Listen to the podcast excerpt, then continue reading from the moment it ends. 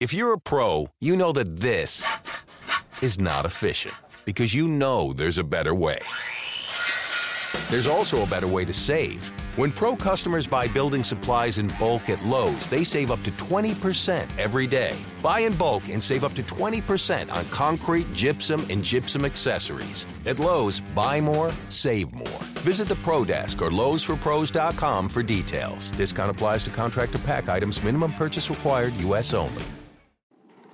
You are listening to Locked On Ravens, part of the Locked On Podcast Network, your team every day. I'm Tony Lombardi with Russell Street Report, and thanks so much for joining me today. Here's what I have in mind for today's podcast. It's time to look ahead to Jacksonville, but before we do, there's a bit more we learned during that Cleveland game that is worthy of discussion, and that's the performances of Shareece Wright and Joe Flacco. Mike Wallace, he seems to be carrying a big chip on his shoulder. Does that make him better? Michael Pierce, who is he and where did he come from? And how on earth did he go undrafted? We'll talk about that. The Ravens, according to national pundits, are the worst 2 0 team in the National Football League. Do you believe that? The Ravens face the Jaguars this week in a pick'em game. The over under currently is 47.5.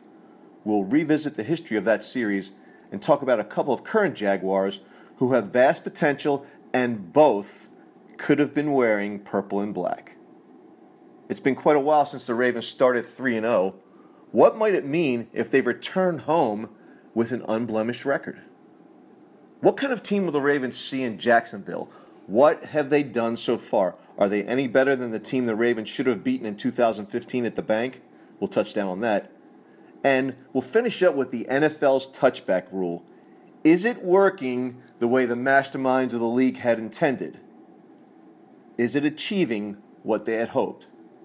So that's today's menu. And let's start off with the Cleveland aftermath. Shareece Wright had a terrific game against the Bills. He was the best player on the field that day. He was making tackles.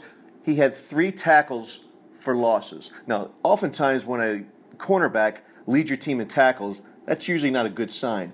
But Shareece Wright took down ball carriers behind the line of scrimmage against the Bills three times. And he made some terrific tackles and avoided some key blocks to make that happen. That was against the Bills. In Cleveland, he was arguably the worst player on the field. He went from best to worst. He played off wide receivers by 10 yards in that fourth and three situation in the fourth quarter, in the waning minutes of the fourth quarter. He missed three tackles, and also in that final drive by the Browns, he failed to keep Corey Coleman inbounds, even though the Browns were out of timeouts. A key, key play has to be made there. A tackle to keep him in bounds. You know the guy's trying to get out of bounds. That's a cardinal sin to let him get out of bounds when they did not have a single timeout on the board. So to say there's inconsistency with Shareece Wright would be an understatement. If there's any consistency, it's that he's been consistently bad through camp and the preseason and maybe the Bills game was the aberration, not the Browns game. And if that's true, the Ravens need to get Will Davis on the field. Davis has been down for both games so far. The Ravens in- instead had Sheldon Price and Maurice Canady up for both games.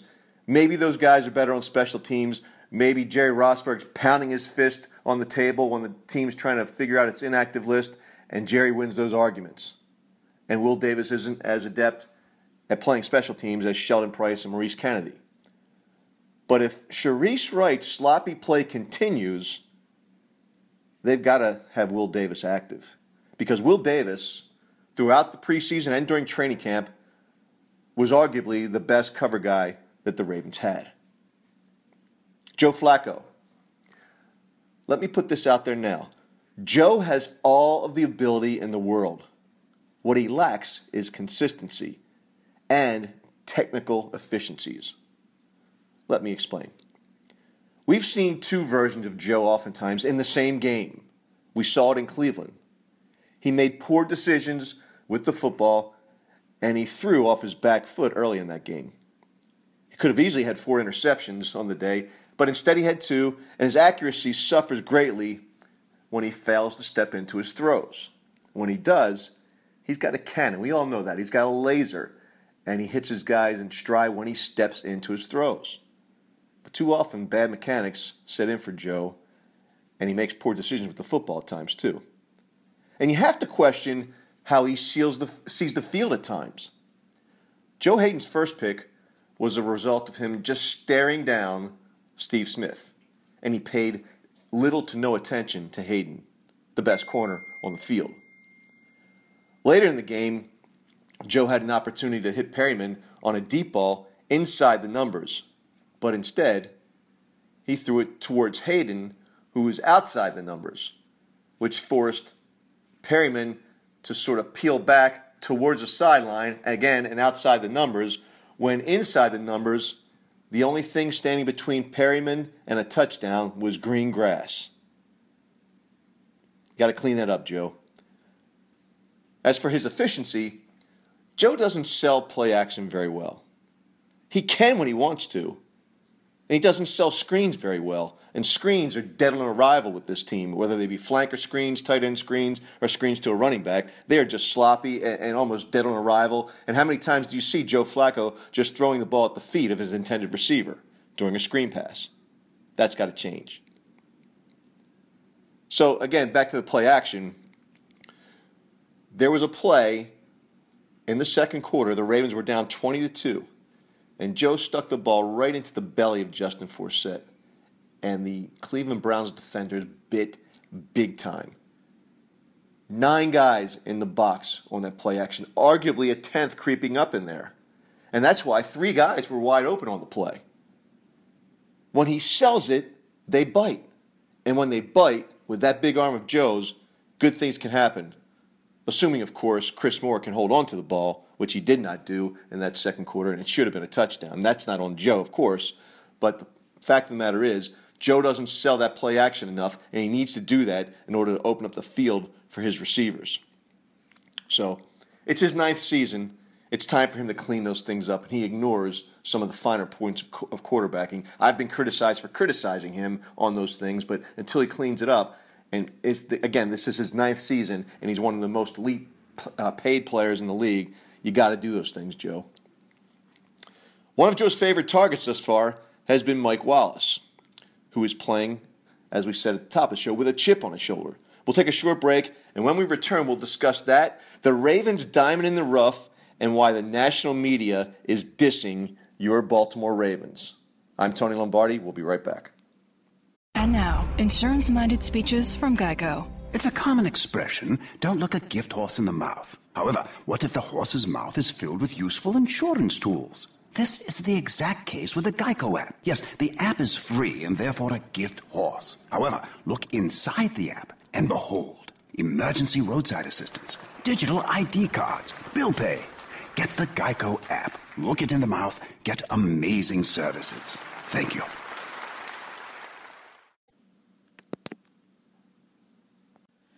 You are listening to Locked On Ravens, part of the Locked On Podcast Network your team every day. I'm Tony Lombardi with Russell Street Report. Before the break, we touched on Mike Wallace and that big chip on his shoulder. Now, many wrote Wallace off after scoring just two TDs in Minnesota last season on what amounted to 72 targets from Teddy Bridgewater. Flacco has targeted Mike 12 times in 2016, and he already has three TDs. Now, Wallace fits the Ravens system, and he's a really good match for Joe's big arm. Now, many wrote Wallace off. A player has a choice. He can listen to it and let it beat him, or he can take that negative energy and turn it into something positive. And since Mike Wallace's arrival at the castle, he has done nothing but that. Taken that negativity, churned it into energy, and he's producing on the practice field and obviously on the field of play through the first two weeks of the season. Now, it will be interesting to see how the offense develops as Flacco and Wallace build upon that rapport and how that affects the team's big playability as Breshad Perriman and Chris Moore both continue their development as pass catchers and as they get better as route runners as they work with receivers coach Bobby Engram. Now, we all know that for years the Ravens have had success drafting, or I'm sorry, they've had success finding undrafted free agents. Those players that find their way through the draft and they land into the unofficial eighth round of the NFL. Now, this season, the diamond in the rough that the Ravens have found wears Pierce on his back. That's Michael Pierce. And judging from his play during camp in the preseason through the first two games, you have to wonder how this behemoth was missed on draft day, or draft weekend for that matter. I looked up online on several different publications, at least I tried to find some information on Michael Pierce, and there was really little written about him other than most people mentioning his name projected him to go undrafted, which he did. NFL Draft Geek, they had him ranked 55th in their grouping, which included defensive ends and defensive tackles. So he was 55 in that grouping. Now, comparatively speaking, teammate Willie Henry out of Michigan, who I'm sure that the Ravens had some intel on because of the Harbaugh brothers, Willie was ranked 24th. And so far, whether that be on the practice field in preseason and obviously the regular season, because Willie hasn't even been active yet, Michael Pierce has clearly outplayed him. And when you look at Pierce, you know, you see a guy that's big, he's explosive. And I did some research on some footage. I, I, did find some video highlights on YouTube of Michael Pierce, and I posted them on Russell Street Report. And the guy is just a menacing beast on the field. You know, if you do a search of Pierce, you also find him squatting 725 pounds. Now, think about that. Here's a guy who's six feet tall, weighs 340 plus pounds. He seems quick in short spaces, and with that leg strength, at that squatty frame, you know he if he's quick to the ball, quick off the snap, he's going to get up under offensive linemen and gain leverage, and that's exactly what he's done in two games. But you wonder why he still slipped through to the undrafted status. Maybe he's a guy who just can't play for extended periods of time. I think that he's only had 14 snaps per game so far with the Ravens, and maybe that's okay if he can. They can keep him productive as a rookie by limiting his snaps the strength and conditioning guys can work with him in the offseason prior to the 2017 season, and maybe he can play more. He can be on the field at more extended periods of time. And that's just a guess on my part as to why the guy was passed up because when you see him on that YouTube search and you look at his videotape, you're going to see a guy that just looks so explosive. Again, they are highlights, so maybe he took plays off, maybe he doesn't have the stamina, and maybe they can get there. But so far, he really, really looks like a diamond in a, rough. So it'll be fun to see what the former Samford Bulldog does during the weeks ahead. Now, speaking of the weeks ahead, the Ravens are 2 0, and they're looking to go 3 0 if they can beat the Jaguars.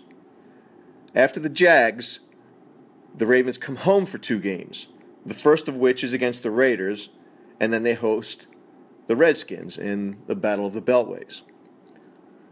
Check this out on Oakland. Oakland currently has the league's worst defense, yielding 32.5 points per game and 517 yards per game. Plus, by the time they land in Baltimore, they will already have taken three long flights. First to New Orleans, where they won. This weekend, they're in Tennessee. Then they fly back home and come back east to Baltimore. Think about the wear and tear there. So if the Ravens get by the Jaguars and go to 3 0, the Raiders look like they're a team that be, can be taken, and they advance to 4 0. And then the Redskins, who are struggling and doing a little infighting, they come into town, not looking so hot so far. Could the Ravens actually get to 5 0? They've never done that in their history. Could they get to 5 0? This week, they're calling the Ravens the worst 2 0 team in the league. Well, the worst 2 0 team in the league be damned. And as the late Denny Green once said, you are what your record says you are. But first things first, and that's on to Jacksonville. There, the Ravens will see a couple of players that they could have drafted, namely Jalen Ramsey and Myles Jack. Ramsey was available in a trade with Dallas, on draft day. And for the Ravens to move up those two spots to number four to get Ramsey, it would have cost them their third round pick, which eventually became Bronson Kaufusi, who is now on injured reserve. Jack was on the board for the Ravens at number 36, but the Ravens swapped that pick to Jacksonville, and later in the second, they picked up Kamalei Correa. Of course, the Ravens used their number one pick on Ronnie Stanley. So far through two games, Jalen Ramsey is the 49th rated corner in the NFL, according to Pro Football Focus. By means of comparison, Jimmy Smith is 42nd. Myles Jack has only 16 snaps so far in 2016. In the future, we'll look back on the three players who became Ravens and the two who did not and have fun comparing. We'll take a short break, and when we return, we will drill down on the Jaguars and also we'll discuss the NFL touchback rule in my two minute drill. Don't go away. Hi, this is Maury Moreland Morrison, here to tell you Geico has more than just great savings. Much more. Geico's been around for more than 75 years, back when they were using Morse code. Sorry, that's just my sense of humor. What's more, with Geico, you get 24 7 access to licensed agents on the app, online, or over the phone, so you can talk to them at night or in the morning. So, forevermore, just know that no other auto insurer has more more than Geico. More power to you. Geico. Expect great savings and a whole lot more. You are listening to Locked On Ravens, part of the Locked On Podcast Network, your team every day. I'm Tony Lombardi with the Russell Street Report, and thanks again for listening. Before the break, we looked ahead and talked about the possibility of the Ravens going 5 0 in the 2016 season. But first things first, and that's the Jaguars. The Ravens will have to take care of business in Jacksonville in order to get to that 5 0 mark. If they do, history tells us that 73.9% of 3 0 teams make the playoffs. And the average number of wins for teams that start 3 0 is 10.8. So, what kind of team will the Ravens see when they enter Everbank Field on Sunday? The Jags at this point appear a little nicked up.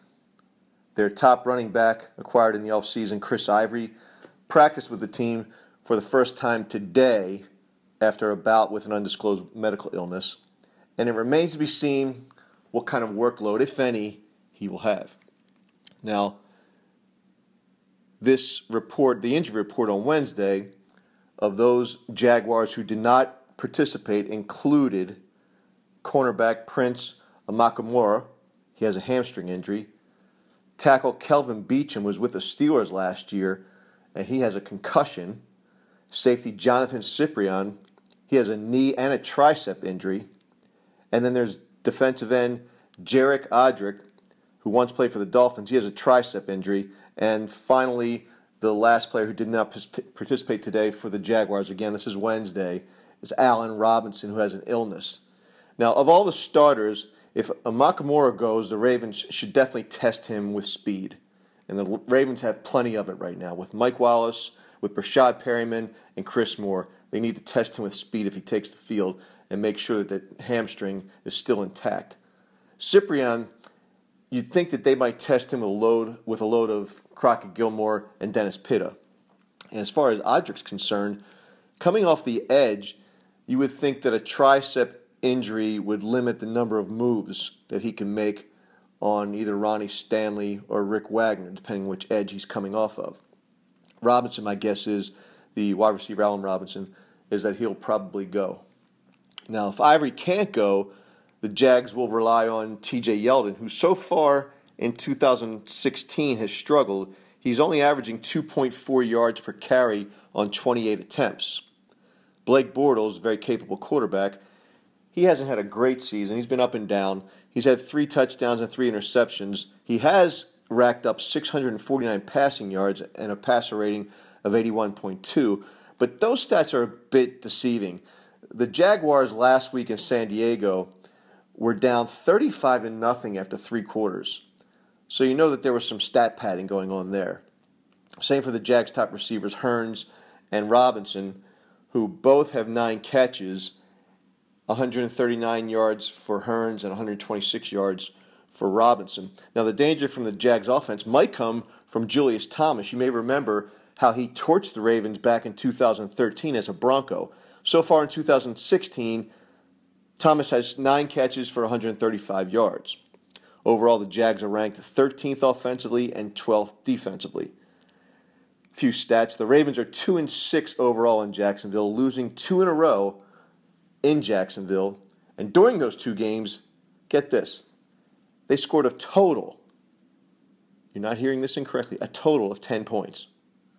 So things have got to change there for the Ravens. Some other key stats. Third down is giving the Jaguars fits. On defense, they rank 30th, and on offense, they rank 31st. So maybe the Ravens can win the battle of third down. Special teams between the two are close, and the Ravens hold a plus two edge in turnovers and a three minute, 40 second edge in average time of possession. So it is a pick 'em game according to Las Vegas, and with good reason. I expect a nail biter. We'll have our bold predictions on Russell Street Report on Friday. Now for my two minute drill. Every year during the offseason, the NFL owners, front office execs, and head coaches, along with their numerous committees, gather at some swanky resort in Arizona or California or Florida and discuss league issues with the hopes of resolving them. Each new season arrives with new rules for the officiating crews even before they're comfortable with the rules from the change from the previous year. It's as if the pinstripes too often suffer from paralysis by analysis because they just aren't sure. And like players, the more you have to think, the less instinctive you are at your job. To this very day, one of the most important aspects of the game what constitutes a catch of a forward pass? It's still unclear, and interpretations vary from crew to crew. The truth is, they've convoluted the game with so many nuances that whenever a crew goes to the booth for a review of a catch, you may as well flip a coin because despite numerous replays, we still aren't sure what a catch is. Sometimes you just need to leave well enough alone. If it ain't broke, don't fix it. Well, that's advice the NFL ignores. For the past several years, the disingenuous commissioner has feigned interest in player safety. They moved the kickoff line of scrimmage to the 35 a few years back with the hopes that more teams would kick the ball into the end zone for a touchback and a new set of downs beginning at the receiving team's 20 yard line. The thought was more touchbacks, less contact, fewer injuries, greater player safety. This offseason, they decided to move the receiving team's start to the 25 yard line, to which special teams coordinators around the league said, Hold on, not so fast. Now they tried a variety of ways to get receiving teams to field the kick, such as squibs and high trajectory kickoffs. So the player safety afforded by the touchbacks has now been reversed. Research tells us that the number of kickoffs returned league wide this year is up 7% so far. So more contact, more risk of injury. Next year, I'm sure they'll change it again with a few other things, maybe to justify their company vac- company paid vacations at the Breakers or the Ritz. But in the end, we still won't know what a catch is in the National Football League.